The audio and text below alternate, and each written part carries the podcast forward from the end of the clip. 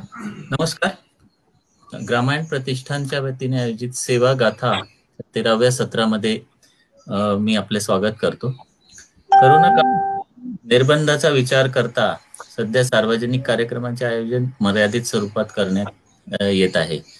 अशा स्थितीत सेवा कार्य करणारे जे व्यक्तिमत्व आहेत समाजात त्यांचे प्रेरणादायी अनुभव नागरिकांपर्यंत पोहोचवण्याचे काम ग्रामायण प्रतिष्ठान सातत्याने करत आहे. आजच्या या सेवागाथा कार्यक्रमात आपल्यासोबत आहे कर्णबधीर आणि मुखबधीर मुलांसाठी कार्य करणारे अकोल्याचे दाम्पत्य सो सुचिता आणि श्रीकांत बनसोड. यांचा प्रवास आपण ग्रामीण प्रतिष्ठानच्या या सेवागाथा मध्ये आज ऐकणार आहोत. कर्णबधीर आणि मुखबधीर मुलांना बोलते करून त्यांना मुख्य प्रवाहात आणून सर्वसामान्यांसारखे आयुष्य जगण्याचे जगण्याची नवीन उमेद निर्माण करण्याचा अथक प्रयास बनसोड दाम्पत्य सातत्याने करीत आहेत. आपल्या देशात दर हजारी चार बालके जन्मतः कर्णबधीर असतात. वाढत्या वयासोबत त्यांचा समज वाढत असल्याने ही बालके अलिप्तपणे वावरत असल्याने सहज कोणासोबत मिसळत नाही काही पालक तर आपल्या बाळाला ऐकू येत नाही हे कोणालाच कळू देत नाही. परंतु असे केल्याने बाल बाळाच्या भविष्याच्या समस्या आणखी गंभीर होतात. बौद्धिक शारीरिक शैक्षणिक व सामाजिक विकास ज्या वयात व्हायला पाहिजे त्या वयात त्याचे अपंगत्व एकतर स्वीकारण्याची पालकांची मानसिकता नसते आणि काहींना आर्थिक कौटुंबिक अडचणीमुळे कुठलीच हालचाल करता येत नाही. बऱ्याच पालकांना इच्छा असून सुद्धा योग्य मार्ग सापडत नाही.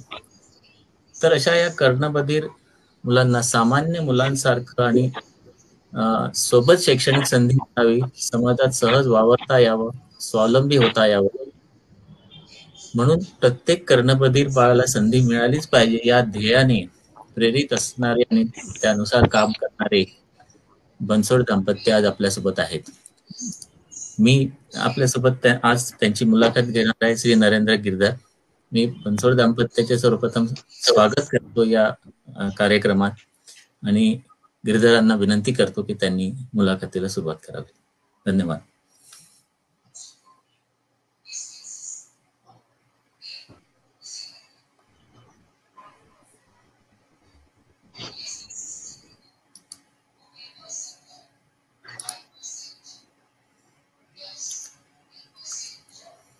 गिरधर सर आपण चालू करू शकता.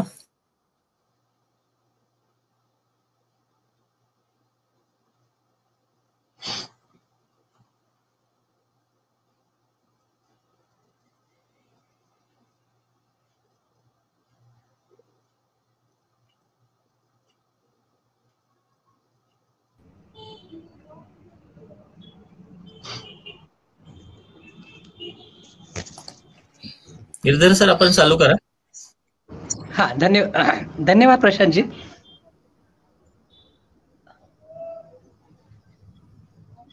नमस्कार ग्रामायण सेवागाथामध्ये तुम्हा सर्वांचं मनपूर्वक स्वागत करतोय. आणि आज जे दाम्पत्य आपल्याला इथे लाभलेलं आहे ते म्हणजे अकोल्याचे खास आपल्यामध्ये श्रीकांतजी आणि सुचिताजी इथे उपस्थित आहे. आपण सोड दाम्पत्यांचं मनपूर्वक स्वागत करूया. नमस्कार सर. नमस्कार मॅडम. अतिशय वेगळा वेगळा तसा हा सेवा गाथेचा आजचा वेगळा मार्ग आहे की कर्णबधीर हे खर तर आज आपण त्यांना दिव्यांग म्हणून उल्लेख करावा असं माझं म्हणणं आहे की हे दिव्यांगता आहे. आणि कुठेही त्याला एक काय म्हणतात त्याला? डिसॅबिलिटी आपण म्हणू नाही. कारण ज्या पद्धतीने यांना संवाद साधण्याचं कौशल्य तुम्ही शिकवत आहात तर मला या प्रवासाची सुरुवात कुठून झाली ही जाणायला आवड? नक्कीच हा हा प्रवास आहे आमच्या स्वानुभवाचाच प्रवास म्हणूयात. यामध्ये जेव्हा आम्हाला कर्णपती बाळ आमच्या घरी जन्माला आलं त्या बाळाने आम्हाला हा मार्ग दाखवला असं म्हणते निखिलेशचं जेव्हा आम्हाला कर्णबधिरीत्व कळलं कळलं त्यावेळेला असं लक्षात आलं की आता याला समाजामध्ये मिसळताना तो कसा मिसळेल ऐकेल कसा ऐकेल किंवा बोलेल का नाही अशा अनेक शंका कुशंकाने आमची तेव्हा ती सुरुवात झाली. आणि त्यावेळेला आम्ही ठरवलं की याला कसंही करून आपण आपली भाषा शिकवायची आणि त्याला बोलतं करायचं. आणि हे बोलकं करायचं पण याचा नेमका मार्ग कोणता? या बाबतीत आम्ही पूर्णपणे अविनिग्न होतो.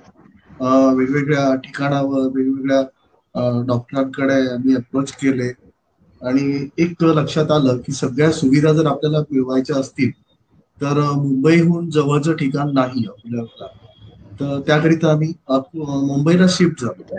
आणि मुंबई आवाज नाही येत आहे हॅलो तेव्हा मी मुंबईला शिफ्ट झालो. तर मुंबई येतोय मला येतोय. तर आम्ही मुंबईला त्याच्याकरिता शिफ्ट झालो.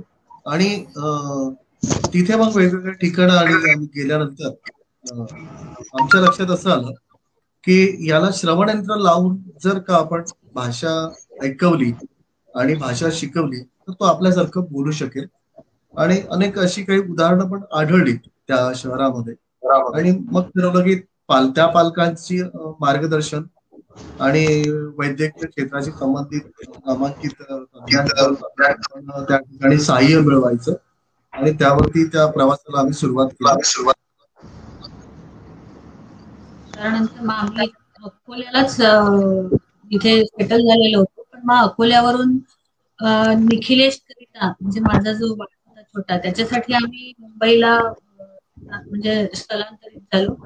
आणि तिथे गेल्यानंतर मग आम्ही त्याच्या वेगवेगळ्या ठिकाणांचा शोध घेतला की जिथे चांगलं उत्तम शिक्षण कुठे मिळेल म्हणजे उत्तम भाषा शिक्षण आणि ह्या सगळ्या गोष्टी कुठे मिळतील याचा आम्ही शोध घेतला. असा शोध घेता घेता मुंबईची सी एस डी म्हणून एक संस्था आहे central school for the deaf तर त्या भायखळ्याला ही शाळा आहे. तर ती म्हणजे मुंबईमधली एकमेव ओरल ओरल स्कूल ज्याला म्हणतो आपण की ऐकून बोलायला कर्णबधीर मुलांना ऐकून बोलायला शिकवणारी शाळा. तर त्या शाळेत आम्ही शाळेपर्यंत पोहोचलो पण त्या त्याही वेळेला कारण हे फेसबुक आणि मीडियाचं वगैरे एवढं हे नव्हतं. त्यामुळे आम्हाला जरा उशीर झाला तिथे अडीच वर्षाचा निखिलेश झाला आणि त्यावेळेला आम्ही पोहोचलो. तर अडीच वर्षाचा असताना मग तिथे त्याला एंट्री मिळाली आणि शाळेमध्ये प्रवेश घेतल्यानंतर त्याचं प्रशिक्षण सुरू झालं.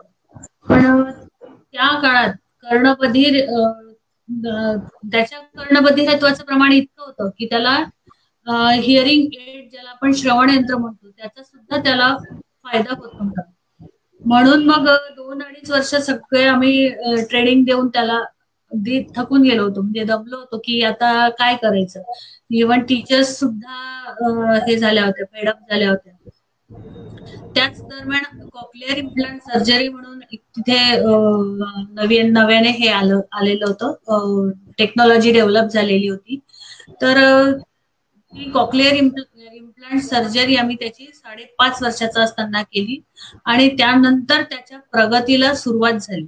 तोपर्यंत निखिलेश फार काही बोलत नव्हता. अगदी थोडं थोडे शब्द शब्द बोलत होता. म्हणजे पाणी आई बाबा वगैरे असे जे शब्द असतात ते. पण त्यानंतर मात्र मग त्याच्या प्रगती झपाट्याने होत गेली. आणि मग आम्ही त्याला नॉर्मल स्कूलिंगमध्ये पण घातलं. त्याच्या जनरल स्कूलमध्ये गेल्यानंतर त्याला तेवढा फायदा होत नव्हता. जेवढा म्हणजे स्पेशल टीचरचा जेवढं अटेन्शन असतं मुलांकडे तर तेवढं अटेन्शन त्याला जनरल स्कूलमध्ये मिळत नव्हतं. म्हणून मग मीच ठरवलं की आपणच स्पेशल टीचर पण व्हायचं. आता याची आई तर आहोतच पण स्पेशल टीचर जर मी स्वतः झाले तर माझ्या बाळाला मी आणखी चांगलं चांगल्या प्रकारे चांगल्या टेक्निकने शिकवू शकेन. म्हणून मग मुंबईत असतानाच मी बी एड करण्याचा हे घेतलं ठरवलं. आणि बी एड केलं त्याच दरम्यान. आणि बी एड झाल्यानंतर मग आम्ही दोन तीन वर्ष मुंबईमध्ये राहिलो आणि नंतर मग त्याचं प्रशिक्षण पूर्ण झाल्यानंतर परत अकोल्याला शिफ्ट झालो. अकोल्याला आल्यानंतर इथे निखिलेश छान बोलायला लागला होता. तिसऱ्या वर्गामध्ये तो शाळेत जायचा. पण इथली जी कर्णबधीर मुलं होती तर त्यांची परिस्थिती फार वेगळी होती. त्यांना बोलायला वाचायला लिहायला या सगळ्या गोष्टी खूप म्हणजे काहीच जमत नव्हतं. आणि त्यांना तसं ट्रेनिंग सुद्धा मिळत नव्हतं. तर मग ते पॅरेंट्स म्हणजे जे कर्णबधीर बालकांचे पालक जे आहेत ते माझ्याकडे यायला लागले की तुमचा मुलगा छान बोलतो तर आमच्या मुलासाठी काहीतरी करा. म्हणून मग आम्ही ठरवलं की चला पाच दहा मुलं जरी बोलती झाली तरी आपलं आयुष्य सफल होईल. म्हणून आम्ही त्या मुलांसाठी घरातच एक काम सुरू केलं की चला मुलं येत आहेत त्यांना शिकवायचं आईंना त्यांच्या पॅरेंट्सला मार्गदर्शन करायचं वगैरे. आणि त्याच ह्याच्यामधून एक एक मूल एक एक मूल करून मुलं वाढायला लागली. मग सरांनी ठरवलं. की हे जर आता हा जर व्याप आहे हा आपण असं कौटुंबिक स्तरावर करू नये असे आग्रही असलेले काही समाजसेवक आमच्या घरी आले. जेव्हा त्यांना दिसलं की तुम्ही घरात शिकवलेली मुलं बाहेर वावरताना छान ऐकतायत आणि बोलायचा प्रयत्न करतायत. आणि खरोखर या कामाची गरज आहे. आणि अशी खूप बाळ आहेत. अशी आम्हाला जेव्हा जाणीव काही समाजसेवी व्यक्ती आपल्याला करून दिली त्यावेळेला आम्ही मग निश्चित केलं की चला समविचारी लोकांनी एकत्र येऊन एक संस्थेची स्थापना करावी लागेल.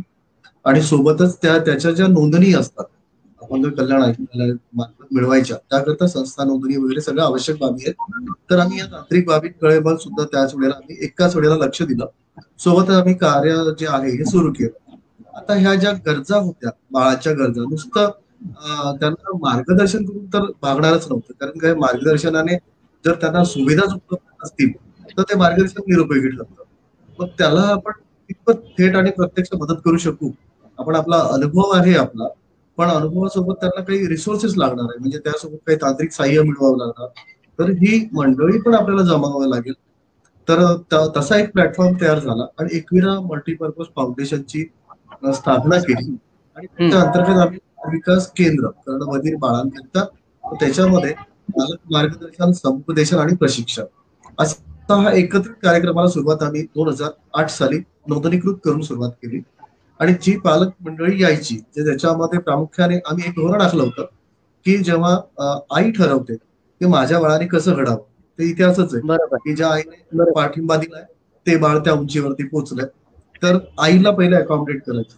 आणि नंतर बाळाच्या समस्या कितीही क्रिटिकल असल्या म्हणजे त्याला कितीही इश्यू असल्या नुसतं हिअरिंगचा इश्यू नसतोच. कर्णबधीर बाळांसोबत आणखी सुद्धा काही स्वभाव दोष आणि हे येतात की जे त्याच्या विकासामध्ये अडथळा निर्माण करतात. तर तिचं पण मनोबल उंचावलं पाहिजे आणि तिला आपल्या बाळाची समस्या ओळखता आली पाहिजे आणि ते कशी दूर करायची ती प्रयत्नपूर्वक. परंतु काय होतं ना की ज्या काही तज्ज्ञांच्या सेवा लागतात त्या काळामध्ये अकोल्यामध्ये ह्या तज्ज्ञांच्या सेवा सहज उपलब्ध नव्हत्या. आणि नागपूर किंवा मुंबईला जावं लागायचं. आणि या बाबतीत फार ट्रस्ट नव्हता. ट्रस्ट म्हणजे की बऱ्याच प्रत्येक कर्णमधील बाळांनी माझ्या माहितीनुसार श्रवणयंत्र वापरलेलं असतं. पण ते वापरलेलं श्रवण यंत्र त्याला पुरेसा फायदा झाला नाही म्हणून त्यांनी ते पुढे जाऊन नाकारलेलं असतं. आणि नंतर होतो की त्यांचा जो सांकेतिक भाषेतून शिक्षणाचा प्रवास सुरू होतो शाळां विशेष शाळांमधून. पण जेव्हा आम्हाला आमची एक निकड आहे की बाबा माझं बाळ बोललं पाहिजे आणि घरातच संगोपन होऊन तो सामान्य शाळेमध्ये घरातूनच गेला पाहिजे. तसे प्रत्येक आई वडिलांची इच्छा असते. त्या मनस्वी इच्छेला आपण तो भाग जर आपण एक विचारात घेतला तर तसं आपण जसं बघतोय की जर आपण भिन्न भाषी व्यक्ती जर आपल्यामध्ये आला तर संभाषणाला जशा मर्यादा पडतात तशा मर्यादा पडू नये. म्हणून त्याला आपली भाषा आपल्या घरात कुटुंबातली भाषा परिसरातली भाषा व्यवहारातली भाषा ही त्यांच्यापर्यंत पोहोचली पाहिजे. आणि ती त्या भाषेतूनच त्याचा सगळा बौद्धिक विकास जो होतो. आणि बौद्धिक विकासासोबतच आपण असं म्हणूया की शैक्षणिक संधी त्याला मिळते. आणि तो योग्य पात्रता त्याच्या बौद्धिक क्षमतेनुसार तो ती शैक्षणिक पात्रता सुद्धा प्राप्त करू शकतो. आणि अशा अनेक उदाहरणांचा पाठपुरावा जेव्हा त्यांचे पालक करतात की बाबा नाही आम्हाला या यांच्यासारखं इथपर्यंत पोहोचायचं आहे त्याच वेळेला आम्ही सुद्धा समांतरच होतो. कारण निखिलेश फार काही मोठा झालेला नव्हता किंवा फार काही अचीव केलेला नव्हता. म्हणजे निखिलेशच्या विकासात्मक कामाचं सुद्धा आमच्याकडे जबाबदारी होती. सोबतच ही येणारी पन्नास बाळ. आणि एका छोट्या घरामध्ये जेव्हा आम्ही राहत होतो बाजूला एका वेगळ्या जागेमध्ये मग त्याचं नियोजन केलं. तिथे तिथंच असा एक सेटअप उभारला. आणि सगळ्या सेवा एका छताखाली मिळतील. असं नियोजन करायचं ठरवलं की ज्याकरता पालकांना एका चाचणी करता कुठेतरी पळायचं आणि ती जर योग्य चाचणी आली नाही तर परत चाचणीला जायचं. कारण श्रवणाचे ऱ्हास जसे असतात ना त्याच दर्जाचे श्रवण यंत्र त्याला द्यावे लागतात आणि तसे मिळवावे लागतात. आता श्रवणाच्या पातळीमध्ये काय होतं की एखाद्याला कर्णबधीर म्हटलं जातं पण त्याच्यामध्ये पण चार पातळ्या आहेत. त्याच्यामध्ये सौम्य आहे मध्यम आहे तीव्र आहे आणि अतितीव्र आहे. आणि आजच्या तारखेला थोडं तुमच्या बोलण्यात व्यत्यय आणतोय. आता हे जे तुम्ही सांगितल्या चार पातळ्या या पुन्हा एकदा तुम्ही सर्वांना सांगाव्या. कारण साधारण एक सर्वसामान्य याच्यामध्ये कर्णबधीर म्हणजे एकाच पातळीमध्ये सगळ्यांना पाहायला जातं. हो हो हो. अगदी बरोबर. आणि हाच समज सगळीकडे पसरलेला असतो की ज्याला आपल्या बोलण्याची आवाज जात नाही ना म्हणजे तो कर्णबधीर आहे. कर्णबधीर बरोबर. आणि दुसरं पण एक आभासी प्रकार आहे त्याच्यामध्ये जर त्याला टाळीचा आवाज जात असेल ना म्हणजे त्याला आवाज जातो असं जातो. बरोबर. असं म्हणतात. पण बोलण्याचा आवाज जो असतो मानवी आवाज त्याची जी पातळी असते ती तीस ते चाळीस डिसिबलच्या आत तर त्या आवाजाच्या पातळीला जर त्याला ऐकायचं असेल तर त्या पद्धतीचं श्रवण यंत्र त्याला पोचवावं म्हणजे त्याला लावावं लागेल. आणि जशी सौम्य पातळीमध्ये त्याला चाळीसच्या आसपासचे आवाज पोचतात त्याच्या खालचे आवाज पोचत नाही. असं करता मध्यमचे आहेत आणि तीव्र आणि अतितीव्र. म्हणजे ऐंशी डेसिबल पर्यंत तीव्र म्हणतो आणि एसीच्या वर आपण त्याला अतितीव्र म्हणतो. आणि आजच्या तारखेमध्ये सर्वच प्रकारच्या श्रवण रासावरती सोल्युशन्स आहेत. म्हणजे अतितीव्र श्रवण रासाचा जर बाळ असेल आणि त्याच्यावर इम्प्लांटची सर्जरी जर झाली तर त्याला ते सगळे आवाज म्हणजे मानवी आवाज म्हणजे आणि हे झालं नुसतं आवाज ऐकण्याची बाब. पण आवाजाचा बोध घेणं आवाज मेंदूमध्ये साठवणं आणि त्याच्यासोबत जी भाषा त्याला त्याची भाषा त्यांनी शिकणं आणि ती समजून बोलणं आणि ते संभाषण हे करणं. म्हणजे ही जी प्रक्रिया आहे ती जशी आपली नैसर्गिकच प्रक्रिया ठरू शकते. जसं आपण बघतोय की कर्ण सामान्य बाळ जन्मतः सर्व ऐकत असतो. पण तो बोलून प्रतिसाद देत तो प्रतिसाद कसा देतोय? पुण्याने देतोय? किंवा विचलित होऊन देतो पण त्याला सगळं ते तो त्या आपल्या भाषेत आपल्याकडनं भाषा शिकतोय आणि हळूहळू एक एक शब्दाने त्याची भाषा अशी वृद्धी वृद्धिगत होतं. आणि तो हळूहळू पाच वर्षाचं होईपर्यंत सामान्यतः सर्व दैनंदिन गरजेच्या भाषेचा वापर करायला लागतो. लिखाण वाचनाला सुद्धा आजकाल प्री प्रायमरी पासून सुरुवात होते. तर त्यातूनही तो भाषा मिळवतो. आणि होतं का मग की ह्या बाळांना श्रवण यंत्र लावलं की आता आपोआप बोलेल. असं कुठेतरी एक धारणा केलेली असते. आता ऐकलंय ना आता बोलेल. बरोबर. पण जन्म पण नैसर्गिक क्षमतेनुसार त्याला जो येतोय आवाज तो सुद्धा एक प्रकारचा सर्वसाधारणच असू शकतो. आपण म्हणू शकत नाही की त्याला नैसर्गिकच आवाज जातोय तो त्याच्यामध्ये कॉम्प्रोमाइज होतो बरेचदा. कारण आपण त्या गुणवत्तेचे श्रवण यंत्र असेल किंवा त्याचं लिसनिंग स्किल म्हणतात त्याला की त्याला लक्ष देऊन ऐकण्याची प्रवृत्ती त्याच्यामध्ये नसेल तर जेवढं तो लक्ष देईल तेवढीच भाषा त्याच वेगाने तो भाषा विकसित होती त्याची. मग त्याकरिता त्याला थेरपीची आवश्यकता भासते. आवश्यकता आहेच. म्हणजे भासल्यापेक्षा आवश्यकता असतं. आणि साधारण हा फेज असतो. अगदी बाळ छोटं असेल दीड दोन वर्षाचं तर तीन ते साडेतीन वर्षाची नियमित थेरपी त्याची केली. आणि सोबत त्याला भाषा विकास केला. तर त्याला संभाषणाच्या पातळीच्या भाषेपर्यंत आपण त्याचा प्रवास पूर्ण करून घेऊ शकतो. आणि नंतर मग तो त्याच्या समवयीन व्यक्तींमध्ये कुटुंबामध्ये जसं त्याला वातावरण मिळेल तसा तसा त्याचा भाषा विकास होतो. आणि भाषा हा सर्वात मूळ म्हणजे शिक्षणाचा पाया आहे. आणि काय होतं की जेवढ्या लवकर जर त्याला आपण मशीन लावलं तर त्याच्या वाचा दोष हा जो उत्पन्न होत असतो जे कडमधील बाळांमध्ये की जो सरावाचा भाग नसतो त्यांना. आणि त्यांना सराव नसल्यामुळे त्यांच्या उच्चारणामध्ये दोष असतात. मग त्या दोषावरती सुद्धा थेरपी करावी लागतं. आणि त्या थेरपीतूनच त्यांचं त्याचं बोलणं इतरांना कळणार असतं. आणि श्रवण यंत्राद्वारे तो इतरांचं बोलणं ऐकणार असतो. आणि ही पातळी आली की म्हणजे यांचा मुख्य समाजाच्या मुख्य प्रवाह देण्याचा मार्ग मोकळा होतो. मी आता मला एक एक सर्वसामान्य माणूस म्हणून मला एक प्रश्न पडतो की अनेक पॅरेंट्स तुमच्याकडे येत असतील पालक आणि ज्यांच्या मुलांना ह्या समस्या आहेत. किती पेशन्स ठेवावा लागतो सर या गोष्टीसाठी की आज एक मुलगा सर्वसामान्य पणे संवाद साधू शकेल. यासाठी पालकांचा पेशन्स तुम्हाला म्हणजे काही असे पालकही भेटत असतील की जे अतिशय उतावीळपणे की आज आम्ही श्रवण यंत्र लावलं तर उद्या आम्हाला रिझल्ट मिळाला पाहिजे. हो असं काही फार फार महत्त्वाचा आणि फार एक गंभीर प्रश्न असं म्हणू शकतो याला. कारण संसाधनं पुरवणं आणि आपण आपलं त्या बाळाला ऐकवलं म्हणजे ते आता आपोआप होईलच आपोआप ऐकेलच बोलेलच. तर आम्हाला पहिला प्रश्न करतात सर हा ऐकेल का? मॅडमना विचारतात बोलेल का? किती दिवसात बोलेल? किती बोलेल? सामान्य मुलांसारखा बोलेल का? आणि ह्या सर्व गोष्टींसाठी तुम्हाला ज्या प्रमाणे विकसित करायचंय बाळ हे सर्वस्वी कुटुंबावरती अवलंबून असतो. हा आमचा स्वानुभव आहे. आणि त्यांना त्याप्रमाणे सुरुवातीलाच या सर्व गोष्टींची कल्पना दिली जाते. काउन्सिलिंग आणि गायडन्स केल्या जातं सुरुवातीलाच. पहिल्याच सेशनला की हे तुम्हाला एवढं म्हणजे वाटतं तेवढं सोपं हे काम समजू नका. आणि तुम्ही जर त्याच्यावर मेहनत घेतली आणि त्यांना तशा सक्सेस स्टोरीज म्हणजे आपल्याच केंद्रामधून मुलटी मुलं झालेली कुलटी मुलं वगैरे ही त्यांना प्रत्यक्ष दाखवल्या जाते. पण त्याच्या मागचे परिश्रम किती आहे तर त्या आईसोबत तुम्ही चर्चा म्हणजे ज्या जे मुलांनी सक्सेस मिळवलेला आहे तर त्यांच्याच पालकांसोबत त्यांची त्यांना चर्चा करायला सांगून त्यांना त्याचा विश्वास दिला जातोय की नाही तुमचं बोल तुम्हाला तुम्हाला त्याच्यावर अतिशय मेहनत करावी लागते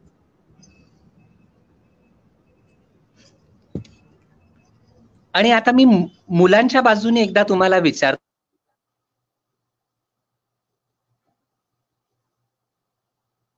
प्रश्न ऐकायला येत नाहीये.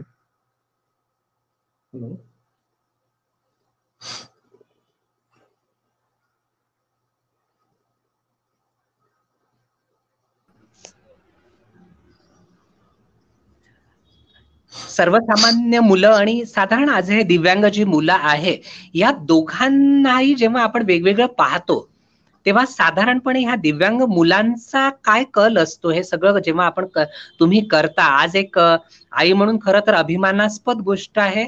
आमच्यासाठी ही की तुम्ही स्वतः आपल्या मुलामध्ये हा जो एक दिव्यांगता तुम्हाला दिसल्यानंतर तुम्ही हा निर्णय घेतला एका आईनी आणि जे सरांनी म्हटलं तसंच की एका एकदा आईने ठरवलं की मग त्याला कोणी अडवू शकत नाही आणि तिथे मग जिंकणं लिहिलेलंच असतं. तर त्या सर्वसामान्य मुलं आणि या मुलांमध्ये जेव्हा दोन्ही अशी मुलं सोबत येतात तेव्हा कुठे कर्णबधीर मुलांच्या बाबतीमध्ये तुम्हाला त्यांच्यामध्ये कुठे नर्वसनेस जाणवतो का?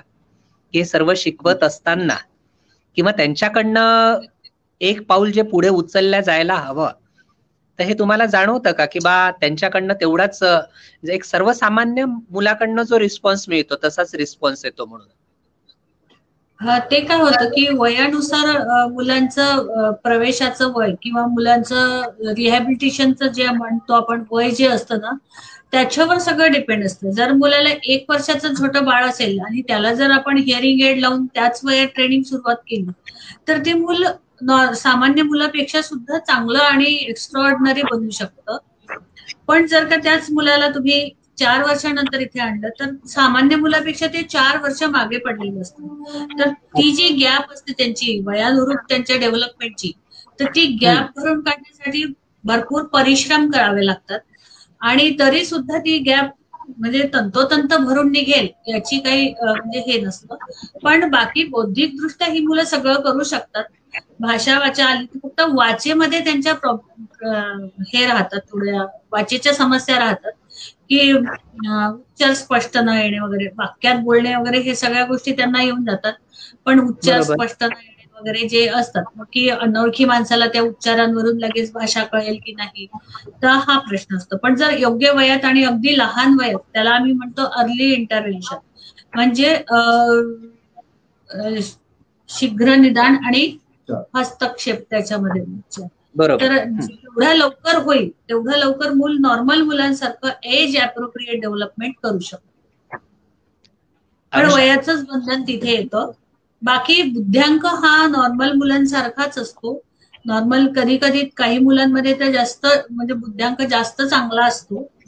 आणि शैक्षणिक जर बघितलं तर त्याच्यावर जसं तुम्ही ज्या गुणवत्तेने त्यांना शिक्षण देणार आहात तेवढीच गुणवत्ता ते मुलं सिद्ध करू शकतात. आणि असा एक प्रयोग आमच्याकडे पण आम्ही एक बॅच आधी पाचवी पर्यंत पुल ऑन केली होती. त्यावेळेला स्कॉलरशिप पाचवीला होती त्या वर्षीला आणि एक बाळ आमचं चार मार्कांनी फक्त मागे राहिलं. बाकी सगळी मुलं पास झाली होती. म्हणजे ऐंशी पर्सेंट आम्हाला रिझल्ट मिळाला होता स्कॉलर स्टेटच्या स्कॉलरशिपमध्ये. कारण कसं आहे की आपण अंतर्गत परीक्षा घेत अंतर्गत परीक्षा घेतोय पण त्याचं कुठेतरी हे सिद्ध व्हायला पाहिजे. कारण शाळा अंतर्गत परीक्षा असेल तर गुणांकन शाळेच्या स्तरावरती होतं.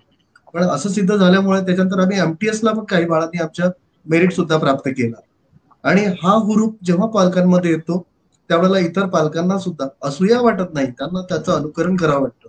आणि हा आमच्या इथे रिच वन टीच वन असं ज्या पद्धतीने आम्हाला झालं. तर आम्ही आमच्या प्रकल्पामध्ये बाळासोबत आई हा आमचा पहिल्या दिवशीपासूनचा उपक्रम आहे. तो आजतागायत प्रत्येक बाळामागे त्याची आई पूर्ण वेळ सोबत असते. आणि ती सोबत राहिल्यामुळे तिच्या बाळाची पायाभरणी करण्याचे टेक्निक तिला येतात आणि आपल्या बाळाकडे काय आहे या नेमक्यांची तिला पूर्ण माहिती असते आणि त्याप्रमाणे ते इथून बाहेर पडल्यानंतर काही बाळ दुसऱ्या वर्गातून बाहेर पडतात काही तिसरीतून बाहेर पडतात आणि चौथीतून बाहेर पडतात. आणि हे प्रोलॉन्ज याच्यामध्ये होतं की ज्यांचं हिअरिंग मॅनेजमेंटमध्ये डिले होतं. कुणाला श्रवण वेळाला उशीर होतो कुणाला हे होतं. पण म्हणजे आम्हाला अशी पण उदाहरणं आमच्यासमोर आली की जे मूल म्हणजे आता इथून बाहेर पडल्यानंतर सुद्धा चौथा वर्ग पास असलेले वडील नववा वर्ग पास असलेली आई ते बाळ इथे स्कॉलरशिपमध्ये पास होतं. आणि आता वर्षी मागच्या वर्षीला आठवी मध्ये सुद्धा तो आपल्या गावी जाऊन एकटाच पास झालाय नॉर्मल शाळेत. सतरा अठरा नॉर्मल मुलांसोबत तो होता. म्हणजे अखंड पाठिंबा आणि कुटुंबासोबत त्या बाळाचं जे काय हे बंद तयार व्हायला पाहिजे बॉन्डिंग ज्याला तयार व्हायला पाहिजे जसं आपण सामान्यतः हुशार मुलगा असला घरामध्ये ना त्याच्याकरता सगळेजण अटेन्शन देतात. आणि जो मूल अभ्यासाकडे लक्ष देत नाही तो आपोआप निग्लेक्ट पण होत जातो. हे सामान्यतः सामान्य मुलांच्याही बाबतीत घडतं. पण आपल्या बाळ स्पेशल आहे तर स्पेशल अटेन्शनचं जे काही याच्यामध्ये डेव्हलप होतं आणि ते कुठून मिळवायचं? जे माझ्याकडे नाही ते कुठूनतरी मिळवायचं.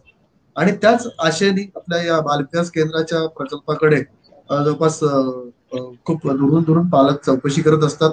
आणि त्या आपल्या क्षमतेमध्ये आम्ही काम करण्याचा जो प्रयत्न करतोय तर हा पूर्णपणे नैसर्गिकच पद्धतीने असावं. फक्त तंत्रज्ञान हे त्याच्या कानापर्यंत आवाज पोहोचवण्याकरिता असावं. असं आमचं धोरण आहे. आणि त्याच्यामुळे आम्ही त्याला ओव्हरऑल डेव्हलपमेंट म्हणजे त्याला सर्वांगीण विकास आता सुप्त गुणांसाठी सुप्त गुणांसाठी त्याला मोठं होऊ द्यावं लागेल. आणि नंतर असलेला गुण सुप्त करावं लागेल. पण त्याच्यात गुणांची पेरणी झाली पाहिजे. मग गुणांची पेरणी करण्याचं वय नसतं. अगदी दोन अडीच वर्षाच्या बाळाला सुद्धा आपण संगीतावर ठेका घ्यायला सांगू शकतो. त्याला सुद्धा भाषण सांगू शकतो. त्याला सुद्धा स्मरणात म्हणजे स्मरणाच्या स्मरणशक्तीच्या स्पर्धा द्यायला सांगू शकतो. आणि सुदैवाने आम्हाला अकोल्यामध्ये ज्या पद्धतीने जे शैक्षणिक क्षेत्रातल्या लोकांचा मार्गदर्शन लाभतं कारण आम्ही मुळात शिक्षण क्षेत्रातले नाहीच आहे पण यांची खरी निकड काय म्हणजे त्यांचा बेस काय? तर खूप आणि काही व्हॉलेंटियर्स म्हणजे जे निवृत्तीनंतर सुद्धा त्यांच्याकडे असलेली कौशल्य कौशल्याचा वापर करून या मुलांना शिकवण्यासाठी सुद्धा येतात. आणि आमच्या विशेष जी चमू आहे जी स्पेशल एज्युकेटर्स आहेत सगळे गव्हर्नमेंटच्या नॉर्म्स प्रमाणे त्यांना जी शैक्षणिक पात्रता असावी ज्या नोंदण्या असाव्या आणि अनुभव असावा. आणि त्याही पेक्षा मी म्हणेल की त्यांच्यामध्ये ती संवेदना जी आहे खरोखरच त्या या मुलांना एकत्रितपणे विकसित करण्याकरताचा जो या उपक्रमाला जी उपक्रमाचा जो पाया आहे खऱ्या अर्थाने तो हा आमच्या विशेष चमूचा आहे.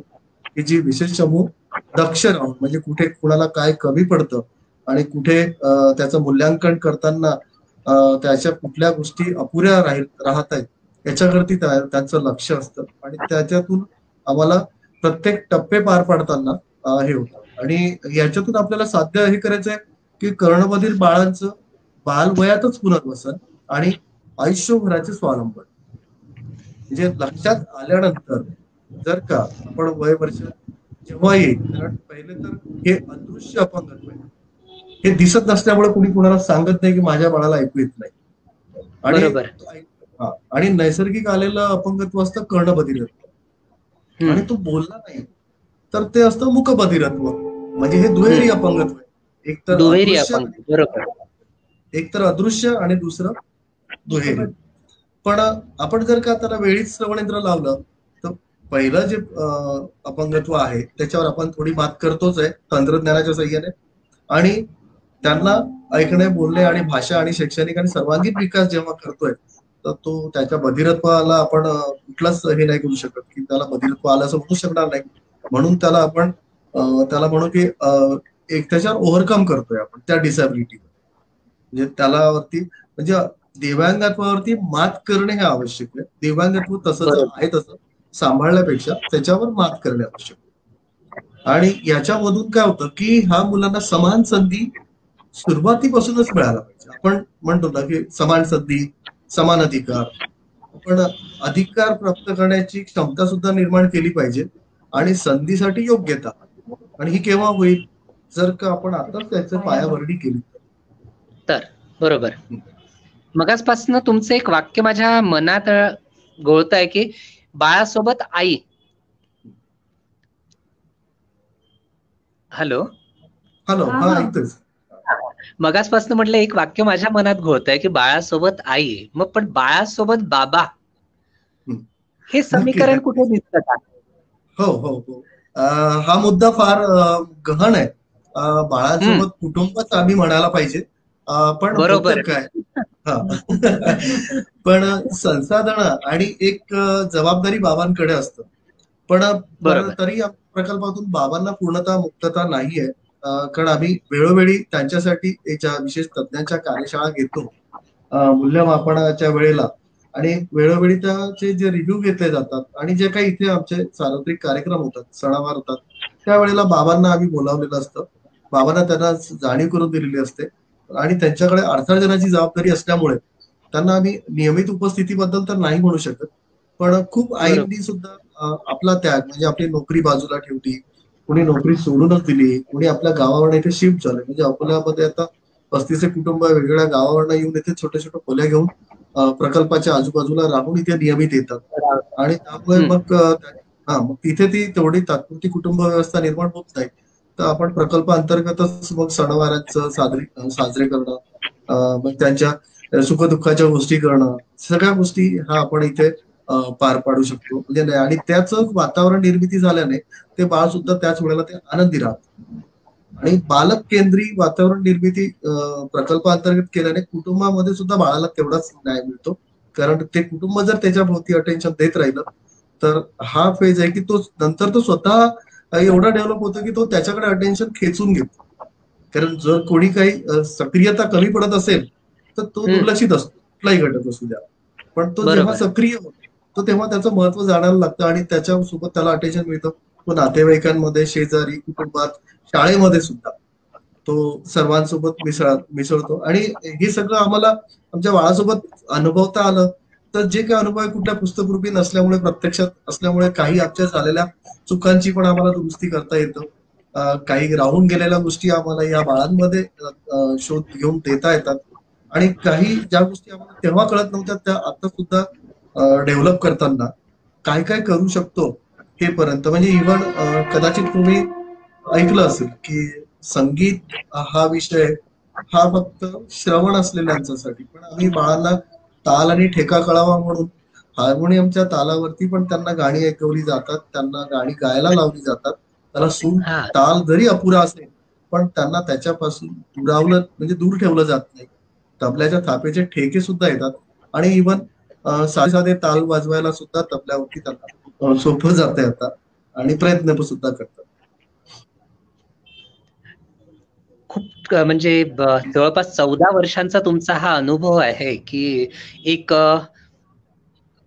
पिढी तयार झाली असं मी म्हणेल की ज्यांच्यासाठी तुम्ही कार्य करता आहात. जी काही आज मी सुरुवातीला जे तुमचे विद्यार्थी होते विद्यार्थी असाच मी त्यांचा उल्लेख इथे करू इच्छितो. कारण ज्या सुचेताताईंनी जी मेहनत त्यांच्यावरती एक आईच्या रूपाने शिक्षिका हे खूप महत्वाचं कारण तुमचा मुळात मंत्रच तो आहे की बाळ आणि आई. तर आईच्या रूपाने जी शिक्षिका लाभली आणि ती एक जी पिढी तयार झाली आज त्यांच्यापैकी जी पहिले पहिले जे विद्यार्थी तुमचे असतील किंवा ज्यांनी हा या सेवेचा फायदा घेतलेला आहे आज त्यांचं काय स्टेटस आहे सर या वेळेला आता म्हणजे आमचं एक पहिलं जे बाळ आहे ते यावेळेस या वर्षीला दहावी पास झाले. क्या बात आहे. वा वा. दोन्ही पण. आणि ते सामान्य शाळेतून आणि ती सुद्धा फर्स्ट क्लासमध्ये पास झाली. आणि आपल्या आवडीच्या कॉलेजला आवडीचे विषय घेऊन त्यांनी आता ज्युनियर कॉलेजला त्यांना कॉलेजला जायला मिळालं नाही. पण ते आता स्वतः चॉईस होतात की मला हे शिकायचंय मला या कॉलेजला जायचंय. आणि कुटुंब तशी त्यांना मदत करते आणि काही त्याच्यापेक्षा खालची आता नववीला आठवीला जशी जशी इथून बाहेर पडली आतापर्यंत एकशे दोन बालक आपल्या प्रकल्पातून बाहेर पडली की ते सामान्य शाळेत प्रवेशित आहेत आणि त्यांच्या चॉईसच्या शाळेमध्ये त्यांच्या आर्थिक ऐपतीनुसार परिवाराच्या घराजवळ उपलब्ध असलेल्या शाळेत असे ते प्रवेशित होऊन आज त्यांचा शैक्षणिक प्रवास सुरळीत सुरू आहे. काही अंशी कुठे कुठे जर काही त्यांना प्रश्न निर्माण होतात किंवा अडचणी येतात त्या वेळोवेळी आमच्याकडे आल्यानंतर आम्ही त्यांना मार्गदर्शन नेहमी करत राहतो. आणि त्यांच्यासाठी जवळ कुठे व्यवस्था होत असेल त्या शैक्षणिक तज्ञांकडे पण त्यांना आम्ही जाण्यासाठी सुचवत असतो. सर समाजाकडनं काय आधार मिळतो? हो. समाजामध्ये. कारण या सगळ्या याला जे एक आर्थिक नाही म्हटलं तरी याला प्रचंड प्रमाणात आर्थिक पाठबळ गरजेचं आहे जे तुम्ही करता आहात. कारण केवळ मात्र नुसतं शिक्षण हीच तुमच्यावर जबाबदारी येत नाही तर त्यांची जी पालकही प्रकल्पाच्या जवळपास राहतात आहे तर त्यांनाही काही मदत प्रकल्पाद्वारे केली जात असेल तर सामाजिक मदत काय मिळते तुम्हाला? हो. खऱ्या अर्थाने तर आता संस्था ही आर्थिकदृष्ट्या एवढी सक्षम नाहीये की पालकांच्या वैयक्तिक गरजा आम्ही भागवू शकू. परंतु बालकाच्या ज्या वैयक्तिक गरजा असतात त्याला आम्ही प्राधान्य आणि श्रवण यंत्र म्हणू शकतो. त्याला लागणारी बॅटरी म्हणजे जी त्यांना रिकरिंग एक्सपेंडिचर असतं ते दरमहा. तर त्याच्यामध्ये त्यांना रिलीफ मिळावा म्हणून दानदात्यांकडनं आम्हाला जे काही निधी येतो तो निधी आम्ही त्याच्यासाठी खर्च करतो. आणि प्रकल्पाचे खर्च भागवण्यासाठी समाज सुद्धा सढळ हाताने मदत करते. म्हणजे ज्या ज्यांच्यापर्यंत माहिती पोहोचली आहे त्यातली काही मंडळी संवेदनशील मंडळी येऊन आपला आर्थिक योगदान सुद्धा देतात त्यांच्या देणग्यांमधून वगैरे. पण ह्या देणग्या फारशा पुरेशा नसल्या तरी सेवाभावी प्रकल्प म्हणून ही जी तज्ज्ञ मंडळी म्हणजे आज अकरा लोक तज्ज्ञ म्हणू शकतो की ज्याच्यामध्ये योगा आहेत म्युझिक टीचर्स आहेत आर्ट अँड क्राफ्ट टीचर आहेत स्पेशल एज्युकेटर्स आहेत ज्याला स्पेशल म्हणजे विशेष शिक्षक आहेत काळजी वाहक आणि ही. तर ह्या मंडळींना त्या देणग्यांच्या प्रमाणातच त्यांच्या सेवेचा मोबदला दिला. पण प्राप्त निधीच्या. त्यामुळे असं वाटतं की हा यांचा कणा आहे. आपल्या या कार्याचा. कणा आहे. कारण प्रत्येक ठिकाणी म्हणजे दोन व्यक्ती आणि कुठलं तरी एखादं एक व्यक्तिमत्व एवढं काम नाही करू शकणार. तर त्यांच्यासोबत थोडस समाजाने आणखी भरीव हे दिलं. तर आम्ही त्या संसाधन आणि यांना एक आश्वस्त करून ते स्थैर्य आपण याला प्राप्त करून देऊ शकतो. आणि आम्ही इथे ऑडिओलॉजिकल सेटअप केला की ज्याकरता बाहेर जावं लागायचं. वैद्यकीय सेवा सुद्धा वैद्यकीय जे समाजातली सेवाभावी डॉक्टर मंडळी आहे मग दंतचिकित्सा असू देत आरोग्य असू देत महिलांचं आरोग्य असू देत त्याच्याकरता त्यांची तपासणी आणि औषधी करिता वगैरे औषध वितरणाकरता ही मंडळी पण आम्हाला इथे त्या बाळांच्या सेवेकरिता इथे उपलब्ध होत असतं आणि खऱ्या अर्थाने आम्ही मागतो माझं आणखी एक मागणं असतं की नुसतं अर्थ हा एक भाग बघितला तर हा खूपच व्यावहारिक होईल. पण जी बौद्धिक संपदा असलेली पण आपल्या समाजात खूप मंडळी आहे की जे जे फार काही चांगलं देऊ शकतात. आणि आम्ही यांना सर्वांना त्यांच्याकडे देऊ शकत नाही. तर ते इथे येऊन सुद्धा आम्हाला मार्गदर्शन करतात आणि निवृत्ती पश्चात सेवा देतात. सुरुवातीच्या काळामध्ये स्पीच थेरपिस्ट आम्हाला लाभ नव्हते आमच्याकडे बाहेर जावं लागायचं. तर संस्कृत म्हणून निवृत्त झालेल्या शिक्षकांनी संस्कृतातून वाचशुद्धी. म्हणजे ज्याला आपण त्याच्या उच्चारणामध्ये दोष. तर आणि त्याला आणि सिद्ध आहे झालंय अं, शास्त्र. तर त्याचा सुद्धा. खूप लाभ आमच्या भागात झाला. आणि सोबत स्मरणशक्तीचा विकास सुद्धा. म्हणून मुलांना आता सेमी इंग्लिश सेमी इंग्लिशचा जो बेस असतो की जो इंग्रजी विषय घेऊन बाहेर पडावा त्यांनी सोबतच त्याची वाचा शुद्धी पण असावी. आणि चांगली स्मरणशक्ती कारण सुरुवातीला स्मरणशक्ती ही शून्यच असतं. कारण श्रवणाचा लाभच नाही. ऐकल्यानंतरच जी आपण म्हणूया ना की जसं बघितल्यानंतर लक्षात राहतं तर हे आपली दृश्य स्मरणशक्ती असते की जे आपण लक्षात ठेवतो.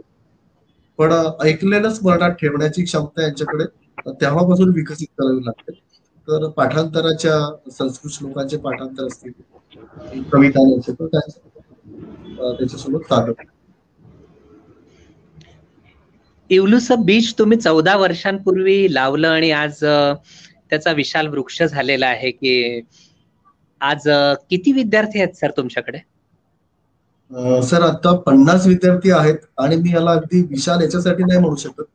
दर हजारी जर जन्मदराचं प्रमाण बघितलं आणि त्यांचं बाहेर येण्याचं जर म्हणजे ते माहिती पडावं किंवा ते योग्य चाचण्या व्हाव्या हे जर त्याचा अभाव जर बघितला तर हे कार्य काहीच नाहीये. कारण त्या मुलांचं जन्मतः जर का आपण सहा महिन्याच्या आत निदान होऊ शकतो आणि तिथूनच त्याला श्रवणयंत्र लावलं तर तो अगदी तीन वर्ष साडेतीन वर्ष नॉर्मल मुलांच्या बरोबरीने हे सगळं घडू शकतं. आणि त्याकरता त्या ठिकाणी आपण एक आवाका वाढवू शकतो कामाचा. कारण त्या मुलाला दिवसभर राहण्याची गरज नसेल आई तासभर येईल मार्गदर्शन घेईल. बाळाला आपण कशा पद्धतीने शिकवलं जातं थेरपी कशी दिली जाते हे मिळेल तिला आणि ती घरी करू शकेल. कारण आईच्या मागे फिरता फिरता तीन वर्षाचं होईपर्यंत बाळ आपली घरातली भाषा विकसित करत असतो. पण काय होतं की ती व्यवस्था आपल्याकडे नाहीये. म्हणजे प्रकर्षाने जाणवतं. की जन्मता जर का आपण अंधत्व किंवा मतिमंदत्व किंवा कर्णबधिरत्व कारण यांनी मतिमंदत्व आणि बौद्धिक क्षमता निर्माण करतात. कर्णबधिरत्व सुद्धा बौद्धिक क्षमता निर्माण करू शकतो. जी दीर्घकाळ बाळ जर श्रुत नाही झालं तर त्याचा सुद्धा ती गोष्ट येऊ शकते. कारण भाषा ही मग ती सांकेतिक असू देत किंवा श्रवणाणी असू देत. ही त्याला तर ती भाषा त्याला मिळतच नाही. तर जर का वैद्यकीय क्षेत्राने पुढाकार घेऊन जागोजागी आपल्याच पातळीवरती जर चाचण्या सुरू केल्या आणि त्या पालकांना जरी सांगितलं की तुम्हाला आपल्या बाळाला ऐकायला येत नाही कारण हे स्वीकारण्याचा पण भाग आहे त्याला आपण ऍक्सेप्टच आणि तुम्ही श्रवण यंत्र लावून हे सगळं मॅनेज होऊ शकतं. एवढं जरी आश्वस्त केलं तर ते आपला मार्ग निवडू शकतात आणि ते बाळांना मग आपण कमी वेळेमध्ये फार अल्प वेळेमध्ये आणि कमी त्रासातून आपण त्यातून त्यांना पुढे नेऊ शकतो. कारण उशीर आलेलं बाळ चार वर्षावर पाच वर्षावर आलेलं बाळ हे खूप आव्हानात्मक ठरतं आमच्यासाठी.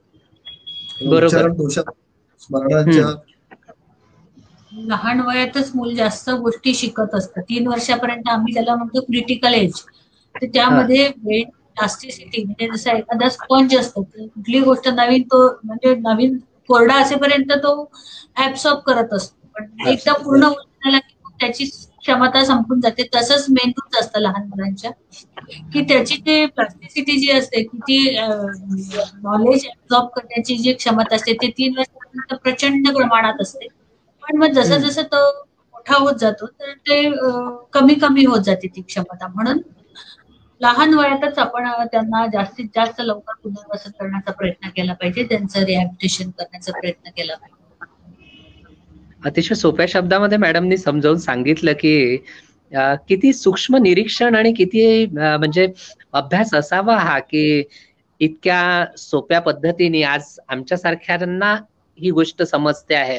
आम्ही एक असंच विचारू शकतो की काय तुम्ही या पालकांना सांगाल की जे अर्ली एज बरेचदा असं होतं की समाजाची काही बंध म्हणजे समाजाला घाबरून बरेचसे पालक आपल्या मुलांचं दिव्यांगत्व लपवतात. का का असं खुलून सगळे समोर येत नाही सांगत नाही? त्या पालकांसाठी जसं आज तुम्ही एक तुमचा जर मी उदाहरण इथे घेतलं तर तुम्ही एक्सेप्टन्स तुमच्याकडे होता की आपलं मूल ह्या गोलामध्ये आलेलं आहे? त्याला तुम्ही स्वीकारलं त्यानुसार मॅडम तयार झाल्या आणि आज ही संस्था उभी झाली. का हा सामाजिक बदल अजूनही होत नाहीये? त्या पालकांसाठी काही सांगू शकाल का? पालकांना मी एकच सांगेल की जसं आपण एखादी आई मुलाचं व्यसन लपवते आणि जेवढं ते व्यसन लपव लपवत जाईल तेवढं ते व्यसनाला बळ मिळेल. आणि जास्त वाढत जाईल. किंवा एखादा रोग असेल जो आपण जेवढा जास्त लपवू डॉक्टरांना सांगता लोकांना आता कोरोनाचंच उदाहरण घ्या. जेवढे लोक लपवतील तेवढं ते कॉम्प्लिकेटेड होत जातं. तसंच हा डिसॅबिलिटीचं असतं की जेवढं तुम्ही लपवाल तेवढं ते जास्त अवघड होत जातं आपल्या आयुष्यासाठी. हे मी प्रत्येक पॅरेंट्सला म्हणजे प्रत्येक पालकांना आपल्या काउन्सिलिंग मधून सांगत असतो. आणि समस्या जर आपण लोकांना सांगत सुटलं तर निदान त्याच्यामध्ये एक तरी अशी एखादी व्यक्ती बोलू शकतात की तुम्हाला योग्य मार्ग दाखव. आणि आम्ही तेच अनुसरण केलं. ज्या वेळेला आमच्या बाळाचं लक्षात आल्यानंतर मला जो भेटेल त्याला सांगायचो अरे बाळाला ऐकायला येत नाही. मग कोणी म्हणायचं इथे जा तिथे जा. पण या भटकण्यामध्ये आमचा खूप वेळ गेला. म्हणजे पिलं टू पिलं कुठे अपयश अनेक ठिकाणी आलं. यशाचा मार्ग एकच असेल. त्या ठिकाणी आम्हाला पोहोचायला विलंब का होईना पण आम्ही योग्य ठिकाणी पोहोचलो. आणि त्याच्यानंतर कळलं की अरे इथे जर पोहोचलो तर हे किती सोपं होतं. आणि म्हटलं कसं जर पालकांसाठी एक राजमार्ग हाच आहे की याला कुठला औषध उपचार नसतो याला कुठले ब्लेसिंग वेगळे मिळवायचे नसतात. आपण यातूनच मिळवू शकतो ब्लेसिंग की या कामातून किंवा आपल्या बाळाला डेव्हलप करून. तर ही बाब तेवढ्याच प्रकर्षाने आम्ही पालकांना सांगतो की जर तुम्हाला माहिती नसेल तर आय सुद्धा कर्णबधीर आहेत. सीए पण आहेत आर्किटेक्ट पण आहेत.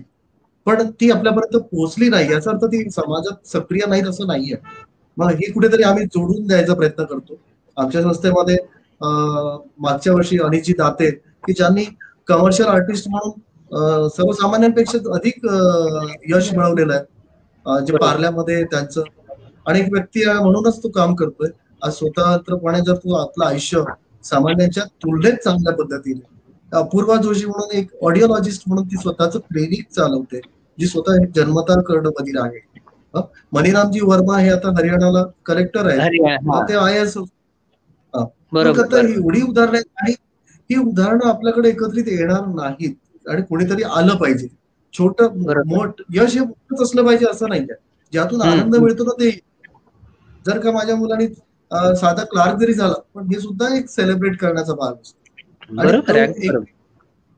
तो सांगितला जाते आणि त्यामुळे ना मग आपल्या मुलाचं काही होऊ शकणार नाही म्हणून या कल्पनेला आधीच गार गाडून जातात.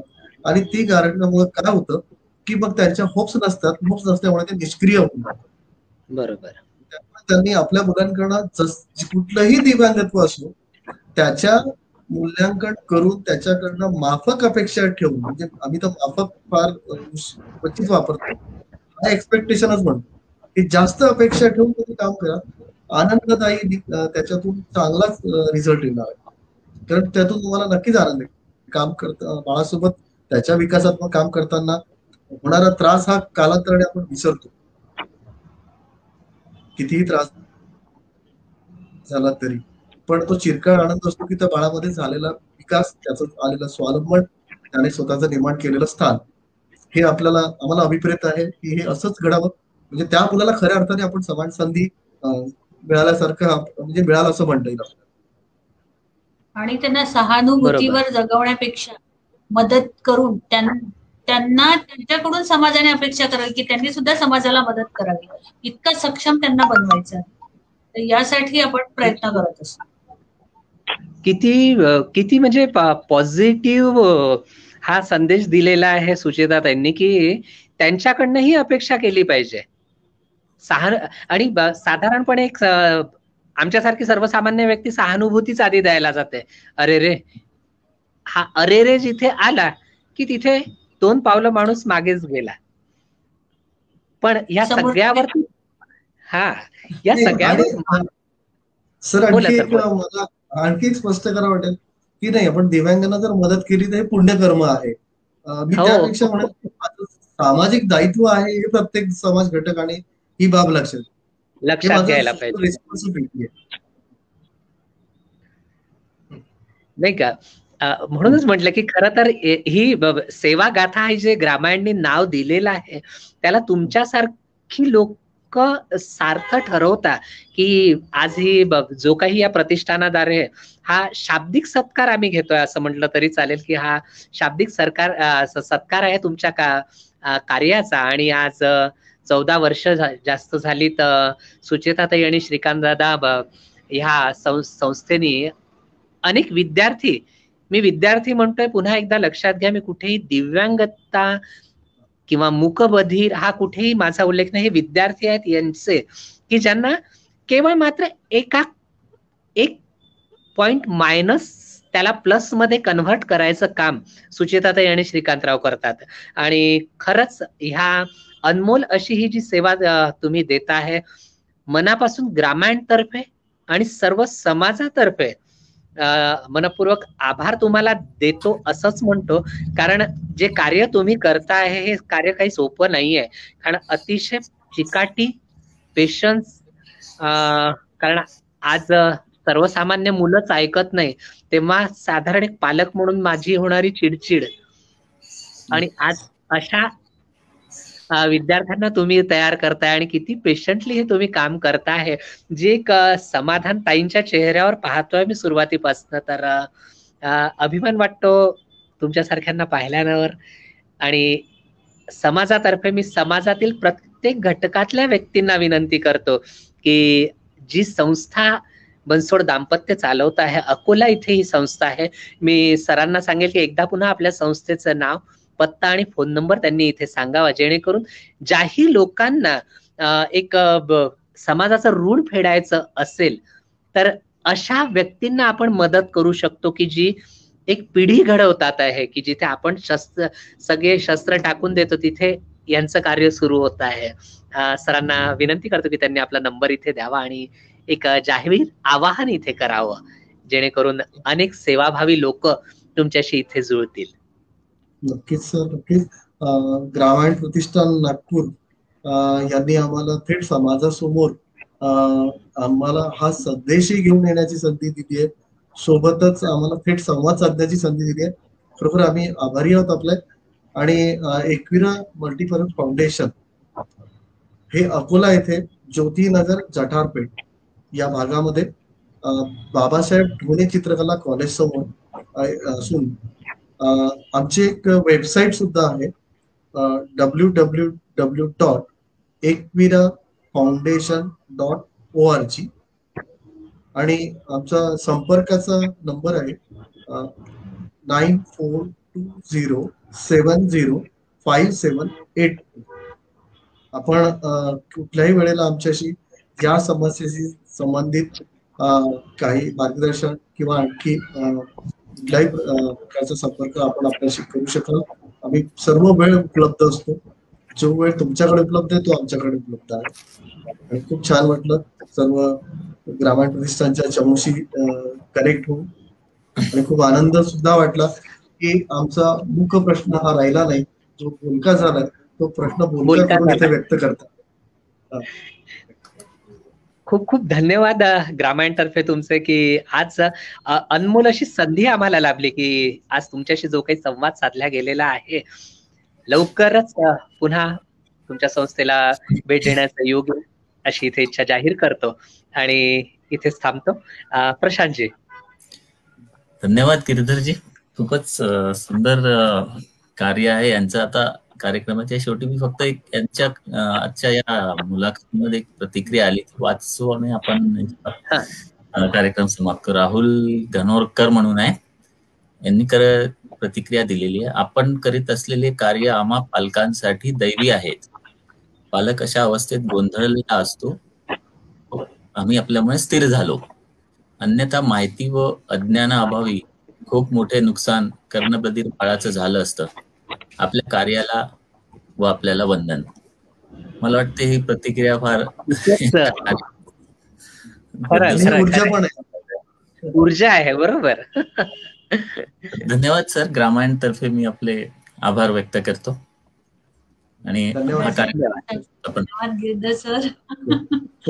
नाही नाही. चला लवकरच भेटूया. हो या आणि आपल्याला अवश्य